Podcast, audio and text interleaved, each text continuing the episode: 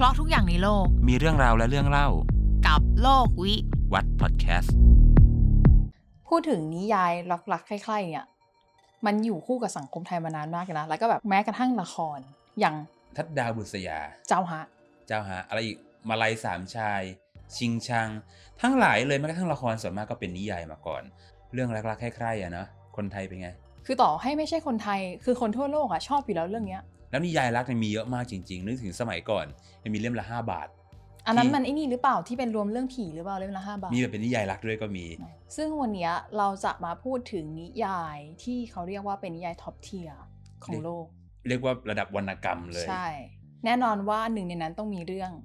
โรมิโอจูเลียตโรเมโอจูเลียตเจไม่แน่ใจว่ามันมีในหนังสือเรียนหรือเปล่านะ แต่ว่าครั้งแรกที่เจรู้จักอะหน้าตอนนั้นน่าจะตอนเด็กแล้ว เพราะว่าหนังอะ เจไม่แน่ใจว่ามันช่วงก้าวไหน แต่มันปีประมาณ 199 อะไรสักอย่าง มีหนังเรื่องโรมิโอจูเลียตที่ลีโอเล่น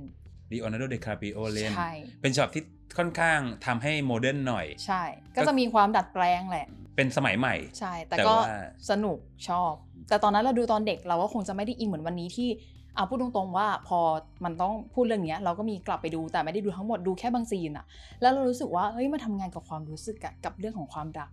นวนิยายระดับโลกเนี่ย ก็เอาเรื่องความรักเข้ามาเขียนเยอะเพราะความรักมันแทรกอยู่ในทุกมิติวัฒนธรรมอยู่แล้ว มันเป็นเรื่องยิ่งใหญ่ของมนุษย์เสียชาติว่าง่ายๆแม้กระทั่งในอังกฤษซึ่งเขาเป็นต้นตำรับวัฒนธรรมหลายอย่างเนี่ยเขาก็มีมหากวีคนหนึ่งก็คือวิลเลียมเชกสเปียร์วิลเลียมเชกสเปียร์เป็นนักเขียนที่มีผลงานชื่อดังเยอะมาก อย่าง My Friend Jarlet ซึ่งรัชกาลที่ 6 แปลเป็น เรื่องเพื่อนแท้มิตรแท้เคยได้ยิน เรื่องเวนิสวาณิชอันนี้ก็ก็เคยได้เคยได้ยิยินนหรือเรื่องที่ดังมากๆของเขาก็คือ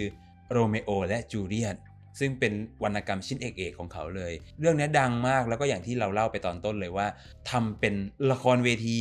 ทำเป็นภาพยนตร์เนี่ยหลายเวอร์ชั่นมากๆ แทบจะไม่มีใครไม่รู้จักโรเมโอจูเลียตเลยในโลกของคนที่รู้จักภาษาอังกฤษ ซึ่งตัวเรื่องเนี่ย เป็นเรื่องที่เรียกว่าเป็นโศกนาฏกรรมความรักเนาะที่เรียกว่าบรรลือโลกจริง ๆ แก่นของเรื่องเนี้ยก็คือความรักของคนสองคนเนาะที่โดนความขัดแย้งของตระกูลใหญ่ของตัวเองนั่นแหละ เป็นตัวขัดขวางไว้ทำให้มันจบแบบโศกนาฏกรรมอืมเราไปเล่าเรื่องย่อๆของเรื่องนี้แล้วกันโอเคก็คือที่นครเวโรนา มีตระกูลใหญ่ 2 ตระกูล ในฉบับภาษาไทยเนี่ยใช้คำว่ายังมี 2 ตระกูลกิตติศักดิ์เสมอกัน ก็คือเป็นตระกูลที่แบบ ไม่มีใครลงใครอะชื่อว่ามอนตาคิวกับคาปูเลตตระกูลมอนตาคิวเนี่ยก็จะไม่ลงรอยกับคาปูเลตก็ถ้าเกิดดูตามเรื่องไปลองอ่านดู เขาจะปะดาบกลางตลาดกันบ่อยๆ ก็คือเดินผ่านกันก็มองแล้วเฮ้ยไอพวกมอนตาคิวมาแล้วก็อืมไอไอพวกคาปูเลตมา แล้วก็ชักดาบฟาดกันสักหน่อย แต่ก็ไม่ถึงกับให้เลือดออกแบบว่าเช็คซะหน่อยเช็คอะซะหน่อยอ่าใช่ซึ่งถ้าผมจำไม่ผิดในฉบับหนังสือเนี่ยเปิดมาฉากแรกก็คือฉากตีกัน ก็ไม่มีปัญหาหรอกตีไปก็ตีกันไป ไม่มีปัญหา จนกระทั่งบุตรชายรูปงามของตระกูลมอนตาคิว ก็คือโรเมโอด้วยความซนชายหนุ่มเจ้าสำราญ รู้ว่าคืนนี้จะมีงานเลี้ยงของพวกคาปูเลตเป็นงานเลี้ยงแบบหน้ากากนึกออกไหมก็ปลอมตัวเข้าไปในงานปลอมตัวไปเขาคิดว่าไปเที่ยวสนุกอะอะถ้าเกิดจะหาเรื่องด้วยก็เป็นของแถม จนกระทั่งในงานเลี้ยงเนี้ยโรเมโอก็ดันไปเจอกับจูเลียตพอสองคนนี้เจอกันแล้วก็กลายเป็นรักแรกพบ ก็เลยไปนัดเจอกันที่บนระเบียงก็คือ นึกภาพเป็นภาพวาดเดี๋ยวจะขึ้นให้ดูเป็นภาพวาดที่อมตะมากก็คือ คุณหนูจูเลียตเนี่ยโผล่ออกมาทางหน้าต่าง แล้วโรเมโอก็ปีนขึ้นไป ก็เป็นการคุยกันเฉยๆระหว่างโรเมโอกับจูเลียตแต่แบบบทหวานมาก อย่างโรเมโอกำลังจะไปแล้ว จูเลียตถามว่าทำไมยังไม่ไป นึกไม่ออกว่าจะพูดเรื่องอะไร จูเลียตก็เลยบอกว่าถ้านึกไม่ออกจะรออยู่ตรงนี้ โรเมโอก็เลยบอกว่างั้นจะนึกไม่ออกไปตลอดชีวิต เพื่อให้เธอยืนรอฉันอยู่ตรงนี้ตลอดไป ยืนซะยืนซะอย่าไปไหนอีก แต่ถ้าเกิดพอเป็นตัววรรณกรรมหรือตัวละครเวทีอะมันสวยงามมันสวยงามใช่ใช่ถ้าเกิดมาพูดอย่างเงี้ยอาจจะดูแปลกๆแต่ในละครเวทีจะสวยงามมาก อันเนี้ยเจ๊เคยอ่านเจอเป็นบทความเล่าเกี่ยวกับเรื่องเนี้ยคือเจ๊ไม่แน่ใจว่าอันนี้มันจริงแท้แค่ไหนคือเขาบอกว่าจริงๆอะก่อนที่โรมิโอจะไปเจอกับจูเลียตอะเขาเคยมีคนในใจไว้แล้วอะไรอย่างเงี้ยแล้วเพื่อนเขาก็เหมือนกับบอกว่าให้ดวงตาของเจ้าพิจารณาความงามอื่นบ้าง ใช่ก่อนที่จะอัไปนี้เจอก็มีส่วนของเรื่องนี้อยู่ แล้วก็พอเขาได้เจอจูเลียตเขาก็หลงรักจริงๆอะเนาะแอบไปเจอกันที่ระเบียงแล้ว เรื่องของโรเมโอกับจูเลียตก็คือรักแรกพบจริง ๆ ภายในค่ำคืนเดียว เป็น love at first sight เนอะแบบเห็นปุ๊บแล้วรักเลยอืมเคยรู้สึกแบบนั้นกับใครบ้างไหมเคยรู้สึก at first sight กับใครบ้างเหรออืมอาจจะลืมไปแล้วก็ได้ ถ้าเกิดมันเป็นมันใช่จริงๆเธอจะไม่มีทางลืมแสดงว่ามันคงไม่ใช่ ใช่ อ่าโอเค เศร้าจัง หลังจากนั้นที่เขาบอกว่าจะรอคอยอยู่ตรงนี้เรายังไงต่อจ๊ะวันรุ่งขึ้นช่วงเวลาต่อมาเนาะก็สองคนเนี้ยก็รู้ตัวแล้วว่า ความรักของเขาสองคนมันเป็นไปได้ยากเหลือเกิน เพราะอะไรม่านประเพณีตระกูลสองตระกูลอะตระกูลสองตระกูลซึ่งจ้องจะเล่นกันอยู่ตลอดเวลา ก็เลยแอบแต่งงานกันดีกว่า ไปหาคุณพ่อบัตรหลวงที่วัดก็คือโบสถ์ให้คุณพ่อบัตรหลวงทำพิธีสมรสให้ คุณพ่อบัตรหลวงเห็นแก่ความรักของชายหนุ่มสองคนนี้ ซึ่งในแง่วรรณกรรมเนี่ยสมจริงนะ แต่ในแง่ความเป็นจริงคุณพ่อคนหนึงแล้วไอ้ชายหนุ่มผู้หญิงสาวที่เพิ่งเจอกันเมื่อคืนบอกแต่งงานให้หน่อยคุณพ่อ คุณพ่อเห็นสงสารทำพิธีแต่งงานให้สองคนนี้ก็เป็นสามีภรรยากัน ก็คงจะลักลอบไปมาหากันไม่น่ามีปัญหาอะไรหรอกอือหือสองคนก็เอาจริง ๆ มันก็ค่อนข้างสุขนาฏกรรมนะตอนแรกอะสุขนาฏกรรม ถ้าสุข happy ถ้าโศกนาฏกรรม สุขกับโศกนะ ถ้าสุข happy โศกไม่ happy อืมง่ายๆ มันก็สุขนาฏกรรมแล้วแหละอย่างน้อยถึงให้ตระกูลสองตระกูลไม่ยอมรับกันอาแต่เธอกับฉันก็มีความสุขด้วยกันเนี่ยไม่น่ามีปัญหาอะไรใช่ไหมแต่แบบถ้าเป็นแบบบางครอบครัวอะไรเงี้ยในแง่มุมหนึ่งอะอะอันนี้อาจจะเป็นในแง่วรรณกรรม ก็จะมีบางฝั่งที่แบบว่าในเมื่อลูกมันรักกันแล้วเราก็ดีกันซะเถอะใช่ แต่เรื่องนี้ไม่ได้เป็นแบบนั้น ไม่ได้เป็นเช่นนั้น ตระกูลสองตระกูลก็ยังไม่มีโอกาสได้รู้หรอกว่า ลูกชายเธอ ลูกสาวฉันเป็นทองแผ่นเดียวกันไปแล้วนะ จนกระทั่ง เกิดเหตุร้ายขึ้นมา ก็คือเมลคิวชิโอซึ่งเป็นเพื่อนสนิทของโรเมโอเนี่ยไปทะเลาะวิวาทกับคนของตระกูลคาปูเลตแล้วก็ถูกฆ่า ด้วยความชายหนุ่มอย่างโรเมโอเลือดร้อนมาไปทำแก้แค้นมาทำเพื่อนกูได้ยังไงมึงทำเพื่อนกูอ่าไปฆ่าคนของตระกูลคาปูเลตแน่นอนว่าเขาฆ่าของเธอนะผิดกฎหมายเหมือนกันแต่การที่เธอไปฆ่าเขาอะผิดกฎหมายเหมือนกัน โทษที่ได้รับก็คือ ในประเทศ ใช่เจ้าผู้ครองนครสั่งให้เนรเทศโรเมโอไปอยู่ที่อื่น ทีเนี้ยพ่อแม่ของจูเลียตก็จะบังคับให้ลูกสาวเนี่ยแต่งงานกับคนที่เตรียมไว้ ซึ่งจูเลียตก็ตัวเองอะมีสามีของตัวเองอยู่แล้ว เขาเป็นสามีภรรยากันไปแล้วเนาะแต่จะพูดเรื่องนี้กับพ่อแม่ได้ยังไงอะก็พูดไม่ได้บ้านแตกสลายขาดเลยนะสองตระกูลลบกันแน่นอนถ้าเกิดเรื่องนี้ขึ้นมา ก็ไปปรึกษาเดอะแบกของเรื่อง บาทหลวงคนคุณเดิมพ่อบาทหลวง คุณพ่อบาทหลวงก็อะเอาเรื่องมาให้ฉันอีกแล้วแหละ คุณพ่อบอกมียาอยู่ตัวหนึ่ง ที่กินแล้วจะเหมือนคนตายเลย ก็คือเหมือนคนนิทราไปอะโดนสตาร์ไปเลยอะไรอย่างเงี้ยนางก็เลยวางแผนแล้วจูเลียตนะกับคุณพ่อบาทหลวงนะว่าจะใช้วิธีนี้จูเลียตจะกินยาตัวนี้เข้าไป กินเข้าไปเพื่อให้ตัวเองเนี่ยนิทราเหมือนคนตาย พ่อแม่ของจูเลียตเนี่ยก็ต้องเอาจูเลียตไปฝังที่สุสานของเมือง จะมีการส่งม้าเร็ว วิ่งไปบอกโรเมโอว่าให้รีบมาที่สุสานของเมืองนะแล้วรับเอาจูเลียตซึ่งตอนนั้นเนี่ยน่าจะฟื้นแล้ว กลับไปอยู่ด้วยกัน คราวเนี้ยแผนทุกอย่างก็โดนวางไว้แบบ Happy Ending Happy Ending ไม่มีปัญหา แต่เผอิญเรื่องมันไม่เป็นอย่างที่คิดหรอก ก็เริ่มแผนขั้นแรกเลย จูเลียตกินยาเข้าไป ตื่นเช้ามา พ่อแม่ไปเห็นลูกตายไปแล้ว ซึ่งที่จริงยังไม่ตาย ก็จัดงานศพใหญ่โต แห่แหนไปไว้ที่สุสานของเมือง คราวนี้คุณพ่อบัตรหลวงก็ส่งม้าเร็วไป ไปแจ้งจูเลียต ทีเนี้ยข่าวการตายของจูเลียตเนี่ยดังไปถึงเมืองที่โรเมโออยู่ โรเมโอก็เลยรีบขี่ม้ากลับมาเพื่อจะมาร่วมงานศพนั่นแหละ สวนทางกับม้าเร็วไม่ได้เจอกัน โรเมโอก็มาจนถึงสุสาน เปิดเข้าไปเจอศพของจูเลียตนอนอยู่ ไม่รู้เรื่องทั้งหมด คนส่งสารก็ไปนู่นแล้ว โรเมโอก็มานี่แล้ว คุณพ่อบาทหลวงก็ยังอยู่ที่วัด โรเมโอก็เสียใจมากที่เห็นภาพแบบนั้นทำใจไม่ได้ กินยาพิษให้ตัวเองตายลงไปซะ โรเมโอตายได้สักพักให้ทายเกิดอะไรขึ้น จูเลียตฟื้น ใช่ ยาที่จูเลียตกิน หมดฤทธิ์แล้ว ฟื้นขึ้นมา เจอโรเมโอนอนตายอยู่ ก็เสียใจเหมือนกันคราวนี้ก็เลยใช้กริดกริดที่เป็นอาวุธประจำตัวของโรเมโอเนี่ยฆ่าตัวเองซะเพื่อที่จะได้ไปอยู่ด้วยกันในความตายตามนิรันดร คนที่มาถึงก็คือคุณพ่อบัตรหลวง ก็เห็นว่าทั้งหมดที่วางแผนไว้อะล้มเหลวไม่เป็นท่าเลย นี่คือปัญหาของการประสานงานนะคะนี่ทุกคือคนปัญหาการประสานงานจริงอืมๆคุณพ่อบาทหลวงเห็นก็เอาเรื่องออกไปบอกทุกคน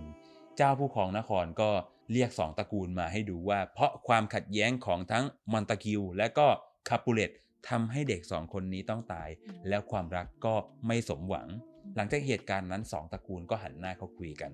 แล้วก็กลับมาสมานสามัคคีกัน เรื่องก็จบแบบสุขนาฏกรรมหน่อยหนึ่งแล้วก็โศกนาฏกรรมหน่อยหนึ่งคือมันเป็นสุกนาฏกรรมในตอนแรกแหละ แต่สุดท้ายแล้วมันอืมก็จบด้วยโศกนาฏกรรมแหละแล้วว่า แต่ชอบฉากจบนะ ฉากจบของเรื่องฉบับเวอร์ชันที่ผมดูอะคือ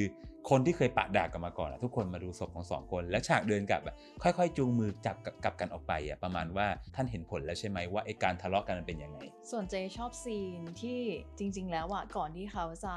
เวอร์ชันที่เจดูเป็นหญิงเนาะก่อนที่เขาจะยิงตัวเองอะเขาจูบเขาจูบเพื่อที่จะเอาพิษในร่างของ โรมิโออะมาอยู่ในร่างของเขาและเพื่อที่จะไปพร้อมกัน แต่ว่าด้วยความที่พิษมันน้อยแล้วอะเรื่องเนี้ยก็ให้แง่คิดเราเยอะเหมือนกันถึงมันจะแต่งเมื่อหลายร้อยปีก่อนนะเพราะอะไรบางครั้งความรักไม่ใช่เรื่องของคนสองคนใช่ไหมแต่เมื่อไหร่ก็ตามที่ความรักเริ่มไม่ใช่เรื่องของคนสองคนน่ะมันก็เริ่มที่จะไม่โอเคแล้วอะแล้วผลที่ตามมาไม่ค่อยดีเสมออยู่แล้วใช่เนี่ยเป็นเรื่องคลาสสิกเป็นเรื่องคลาสสิกจริง ๆ เพราะว่าการโดนกีดกันการที่ ให้ความรักเป็นของบุคคลที่ 2 หรือ 3 ไม่ว่าในกรณีพันธะใดก็ตามอืมยังไงก็ไม่เกิดผลดีอืมแน่นอน คือมันไม่ใช่แค่กับนิยายของต่างประเทศ แม้กระทั่งละครไทยเองที่แบบแนวพ่อแม่กีดกันความรักอย่างเรื่องชิงชัใช่ยก็คือเป็นพล็อตอืมคลาสสิกอยู่แล้ว ลูกชายคนจนแม่ใหญ่ไม่ชอบ อย่างเรื่องรอยไถอะไรพวกเนี้ยทุกเรื่องเก่าๆทุกเรื่องจะต้องเป็นอย่างนี้จริงและสุดท้ายก็จะเห็นเลยว่าการพยายามกีดกัน มันอาจสำเร็จแหละ แต่ความรักในเขาสมบูรณ์หรือเปล่าอีกเรื่องหนึ่ง ใช่ค่ะ อะจบจากเรื่องโรมิโอจูเลียตแล้วเราไปกันที่เรื่องของวรรณกรรมจีน ที่เราจะคุ้นชินกันกับพล็อตประมาณว่าคุณหนูรักกับแม่ทัพ หรือทหารราชบริพารที่ใกล้ชิด เรานึกถึงเรื่องหนึ่งก็คือเรื่องความฝันในหอแดง เรื่องนี้สมหวังไหมเรื่องนี้อืมต้องค่อยๆเล่าไปดีกว่า มันเป็นให้แง่มุมหลายอย่างไม่สปอยด้วยไม่สปอยดีกว่าอะโอเคคือเรื่องนี้เป็นเรื่องสำคัญที่เราอยากยกมา เพราะว่าเป็นหนึ่งใน 4 สุดยอดวรรณกรรมจีน วรรณกรรมจีนเนี่ยเป็นหนึ่งใน4สุดยอดเนี่ยมีอยู่ 4 เรื่อง เรื่องไซฮั่นเป็นเรื่องเกี่ยวกับสมัยประเทศจีนแตกแยกเป็นหลายแผ่นดินเนาะแล้วก็มาเรื่องสามก๊กอันนี้ใครก็รู้จักสมัยจีนฮั่นแตกเป็นสามแผ่นดินใหญ่ แล้วก็มาเรื่องของไซอิ๋วอันนี้ทุกคนรู้จักแน่นอนรู้จักก็คือการเดินทางไปอัญเชิญพระไตรปิฎกของพระภิกษุเสวียนจังใช่หรือพระถังซัมจั๋งใช่บางทีก็เอาแบบเหยาะในอาหาร อันนั้นซีอิ๊วไปยังไง ต่อไปเรื่องที่สี่ค่ะ เรื่องที่ 4 คือ ความฝันในหอแดง ซึ่งเป็นเรื่องที่คนไทยน่าจะรู้จักน้อยที่สุด อันเนี้ยเราได้ยินครั้งแรกตอนที่คุยกันแล้วจอบอบอกว่าอยากเล่าเรื่องนี้มากเพราะจอบอบอกว่าอ่านแล้วรู้สึกแบบประทับจิตประทับใจมาก เรื่องนี้เป็นวรรณกรรมที่สะท้อนสังคมจีนในยุค ที่เรียกว่าสมัยราชวงศ์แมนจูหรือราชวงศ์ชิง ตรงกับกษัตริย์ชื่อจักรพรรดิเฉียนหลง เป็นช่วงที่สังคมศักดินาจีนเนี่ยฟอนเฟะซึ่งเขามีกฎหมายที่เรียกกันว่าคุกอักษร คุกอักษรคือกักขังตัวหนังสืออะไม่ให้คนเขียนวิพากษ์วิจารณ์ราชสำนักอืมหรือระบบการเมือง เพราะฉะนั้นผู้ที่แต่งเรื่องนี้ก็คือเฉาเสี่ยฉินเนี่ยเรียกว่าเป็นนักเขียนคนสำคัญในยุคนั้น ต้องใช้กลเม็ดเด็ดพาย กลวิธีในการประพันธ์จำนวนมาก เพื่อหลบคุกอักษรให้พ้น กลเม็ดเด็ดพายไม่ได้ยินคำก็นี้คือนานมากเรียกว่าใช้ลูกเล่นทางภาษาในการหลบมุม แต่คนอ่านถ้าเข้าใจก็จะอ้อเธอพูดถึงเรื่องนี้อยู่ ก็อารมณ์เหมือนสัญญาแหละ สัญญาใช่ที่ซ่อนอยู่ โดยการเขียนเล่าเรื่องย้อนไปในสมัยพื้นหลังราชวงศ์ก่อนหน้าก็คือ ยุคของราชวงศ์หมิง เรื่องเนี้ยเป็นเรื่องที่เราจะเล่าคร่าวๆให้ฟังแล้วกันนะ เพราะถ้าเกิดเรื่องจริงแล้วเนี่ยมีตัวละครเป็นร้อยเป็นเป็นร้อยๆตัวเลย แล้วก็ยาวประมาณ 120 ตอน ซึ่งเราจะเล่าแก่นของเรื่องสาระจับใจความให้ได้ว่า เรื่องนี้เริ่มต้นตอนที่หลินไตอี้มาอาศัยอยู่ที่จวนหลงกัว คือจวนหลงกัวเนี่ยก็เป็นบ้านใหญ่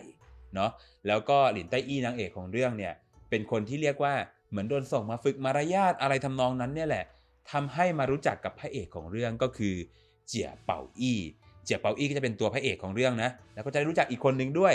ที่นี่ซึ่งก็เป็นญาติเหมือนกันที่โดนส่งตัวมาอยู่ที่นี่เหมือนกันก็คือเสียเป่าชัยมาถึงตรงนี้แล้วถ้าแบบใครรู้สึกว่าเออชื่อเยอะนะคะ เอากระดาษค่ะปากกาเขียน เพราะว่าเราเองเป็นเหมือนกันเวลาแบบอ่านหนังสือหรือว่าดูซีรีส์แล้วแบบชื่อตัวละครเยอะ เราจะมาจดก่อนแล้วก็จดลักษณะพิเศษว่าคนนี้คือใครมีความสัมพันธ์กับใครอะไรเงี้ยมันจะทำให้เราแบบเออแบบไหลไปกับเรื่องง่ายขึ้น กลับมาที่เรื่องความฝันในหอแดงเนาะ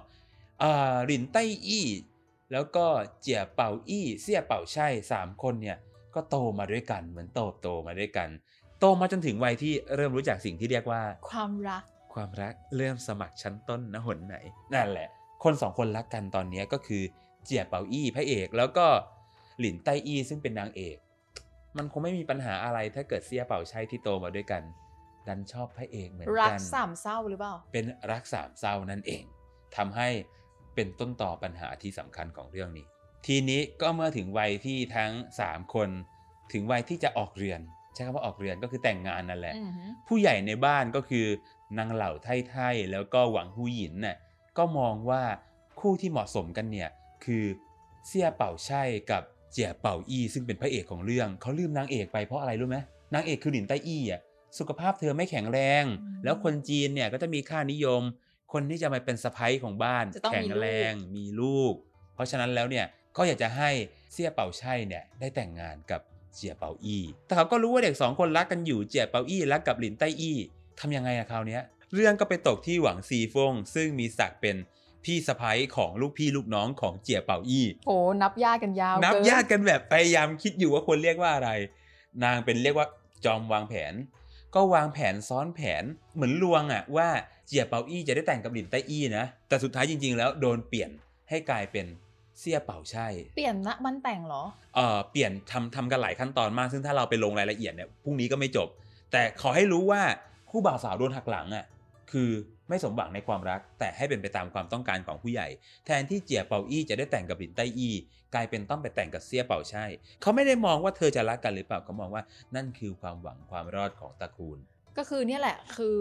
ที่มาของคำว่าแบบความรักไม่ใช่แค่เรื่องคนสองคนที่แท้จริงใช่ทีนี้เราเคยเล่าไว้แล้วว่า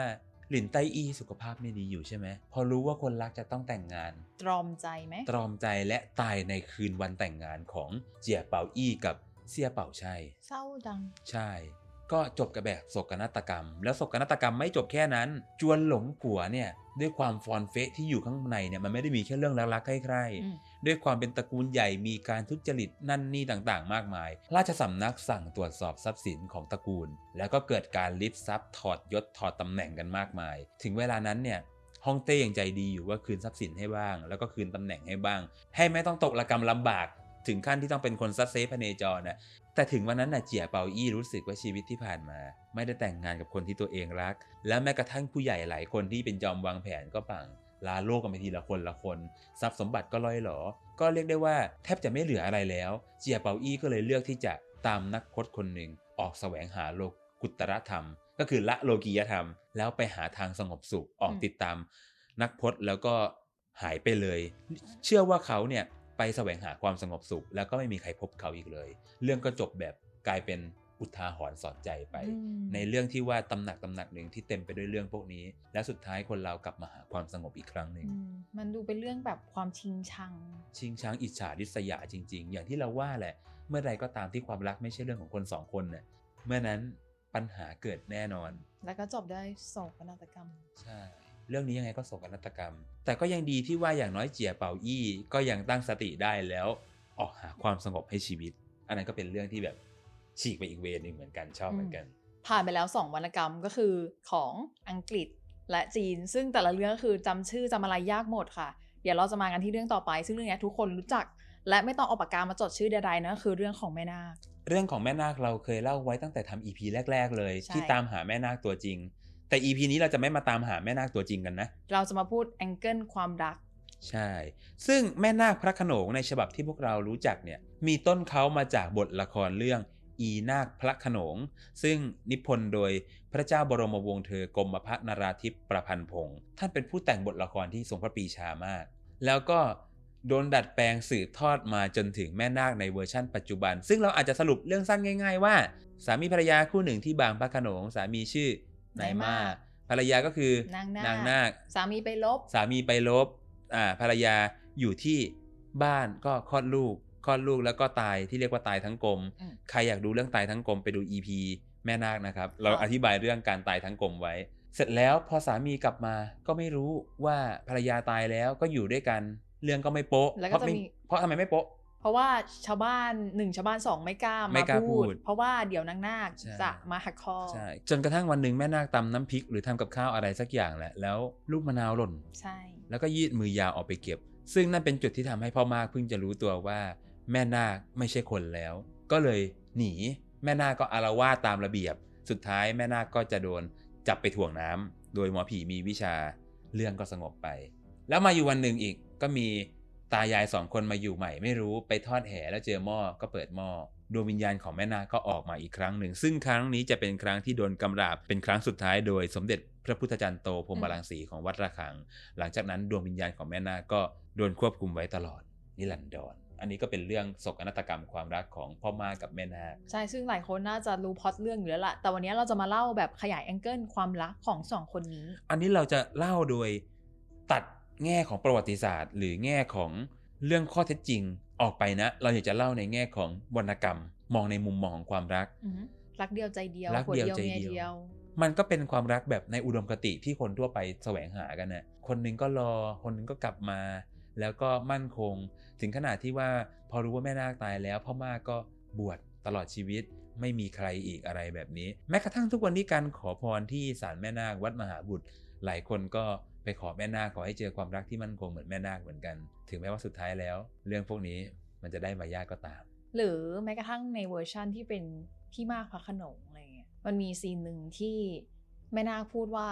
ถ้าเขาตายไปแล้ว เธอจะยังรักเขาอยู่ไหม อืม แล้วพ่อมากก็บอกว่ารัก แล้วคือในเรื่องอะพ่อมากกลัวผีมากเว้ย แล้วซีนที่มันคลายปมอะที่ทุกคนรวมถึงแก๊งเพื่อนหรือพ่อมากดูแล้วว่า แม่นาคอะเป็นผีและกำลังจะยื่นคอมาบีบอะพ่อมากไม่หนีเว้ยกลับยืนอยู่ตรงนั้น ก็คือที่จริงรู้แล้วว่าเมียตัวเองเป็นผีใช่ แต่อันเนี้ยก็เป็นเรื่องแง่มุมความรักที่ยิ่งใหญ่แหละแต่เราก็ย้ำเสมอว่าเป็นการมองในฐานะวรรณกรรมนะใช่เพราะว่าถ้าเกิดเราเอาข้อเท็จจริงทางประวัติศาสตร์ หรือหลักฐานที่มีอยู่ไปจับก็จะเป็นอีกทางหนึ่งถ้าพูดในแง่ความเป็นจริงอะถ้าสมมติเรามีคนรัก แล้วคนรักตายจากไปอะถ้าเขากลับมาเรากลัวปะผมไม่กลัว ถ้าเป็นเจเจกลัวอืม เพราะว่าเรื่องนี้มันมีอยู่จริง ๆ นะ แบบว่าไม่ใช่เรื่องตำนานแม่นาคเรื่องเดียว หลายคนก็ยังมีประสบการณ์เกี่ยวกับเรื่องพวกนี้เกี่ยวกับดวงวิญญาณที่ยังรอคอย ยังไม่ไปผุดไปเกิด เพื่อรอที่จะทำอะไรบางอย่างกับคนที่ตัวเองรักเนี่ยก็เป็นเรื่องเล่าที่เป็นความเชื่อส่วนบุคคลกันเยอะหลายเรื่องเหมือนกัน ใช่สามเรื่องที่เราพูดไปอะ แม้จะเป็นเรื่องที่เกิดกันคนละมุมโลก คนละประเทศ คนละภาษา แต่สุดท้ายแล้วมันเป็นเรื่องของความรัก ที่มันสร้างอะไรบางอย่าง มันคือพลังของความรักอะในความรู้สึกเรานะชอบคำหนึ่งที่พูดว่ามันเป็นคนละเรื่องคนละภาษา แต่ความรักคือภาษาสากล ที่ต่อให้พูดคุยกันไม่รู้เรื่องเราก็สื่อสารผ่านกันได้อาถามหน่อยถ้าเกิดเราไปดูวรรณกรรมที่เกี่ยวกับเรื่องการเมืองอังกฤษ เราอาจจะไม่เข้าใจ ดูวรรณกรรมการเมืองจีนเราอาจจะไม่เข้าใจ แต่ทำไมพอเป็นวรรณกรรมความรัก เราเข้าใจหัวอกหัวใจในฐานะเพื่อนมนุษย์เหมือนกันใช่อันนี้เลยบอกว่าความรักคือภาษาสากล แล้วก็ แทรกอยู่ในทุกมนุษยชาติจริง ๆ ถึงขนาดที่ว่านิยายแต่งมาจากไหน ชีวิตจริง คนเราก็เอาความรักในชีวิตจริงเนี่ยใส่เข้าไปในนิยาย เรียกว่าเหมือนที่คนโบราณจะพูดอะอ่านนิยายหรือดูละครแล้วก็สะท้อนดูตัวฝากกดไลค์ กดแชร์ กด Subscribe แล้วก็กดแตงให้กับช่อง Peep Dog แล้วก็รายการโลกวิวัฒน์ด้วยนะครับ และสำหรับใครที่อยากให้เราทำเรื่องอะไรหรือว่ามีคอมเมนต์อะไรนะคะ สามารถพิมพ์เอาไว้ได้เลย และเราจะหยิบเอามาทำค่ะหรือถ้าเกิดไม่รู้ว่าจะพิมพ์อะไรอยากเล่าอะไร ก็เข้ามาคุยเล่นกับพี่วัดหรือพี่วิ หรือทีมงานคนอื่นๆ ก็ได้ครับผม ค่ะ และนี่ก็คือโลกวิ วัดพอดแคสต์